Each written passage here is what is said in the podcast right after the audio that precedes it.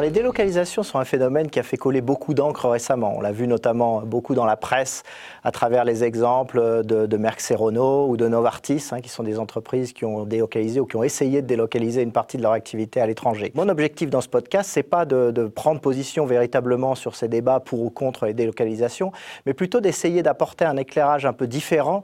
Alors sur le plan économique, ce qu'il faut savoir, c'est que les délocalisations représentent en moyenne à peu près 30 000 emplois par an qui sont détruits dans une économie comme la France. Alors, le chiffre peut-être le plus intéressant euh, auquel on peut comparer ce chiffre de 30 000, c'est en fait le nombre d'emplois qui est détruit au total dans l'industrie française. Et ce qu'il faut savoir, c'est que tous les ans, l'industrie française détruit à peu près 500 000 emplois par an. Vous voyez à travers ce chiffre que finalement on s'aperçoit que le, les délocalisations aujourd'hui en France représentent environ entre 5 et 10 du total des emplois qui sont détruits euh, dans une économie comme la France. Ce chiffre n'est pas neutre, hein, c'est quand même beaucoup d'emplois, mais à la fois quand on regarde effectivement les, chiffres un peu plus au niveau macroéconomique, on s'aperçoit que euh, le, le, phénomène n'est pas nécessairement aussi important que ça.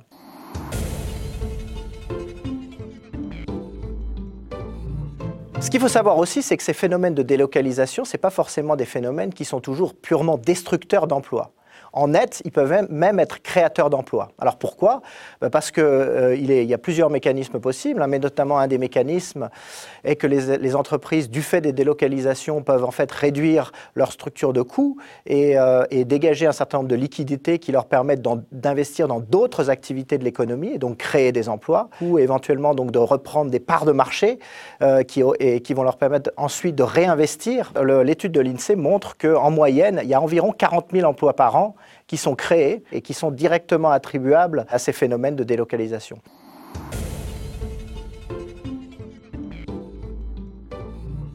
Les industries qui délocalisent le plus sont des industries qui tendent à être des industries globales, c'est-à-dire que dans ces industries-là, euh, les produits sont relativement standardisés, c'est-à-dire que les concurrents sont plus ou moins les mêmes. La pharmacie est une industrie qui s'est considérablement globalisée sur les 15 dernières années. Pourquoi? Bah Parce qu'il est de plus en plus cher et de plus en plus coûteux de développer des nouveaux médicaments et que donc il faut des marchés de plus en plus larges euh, pour pouvoir rentabiliser ces investissements.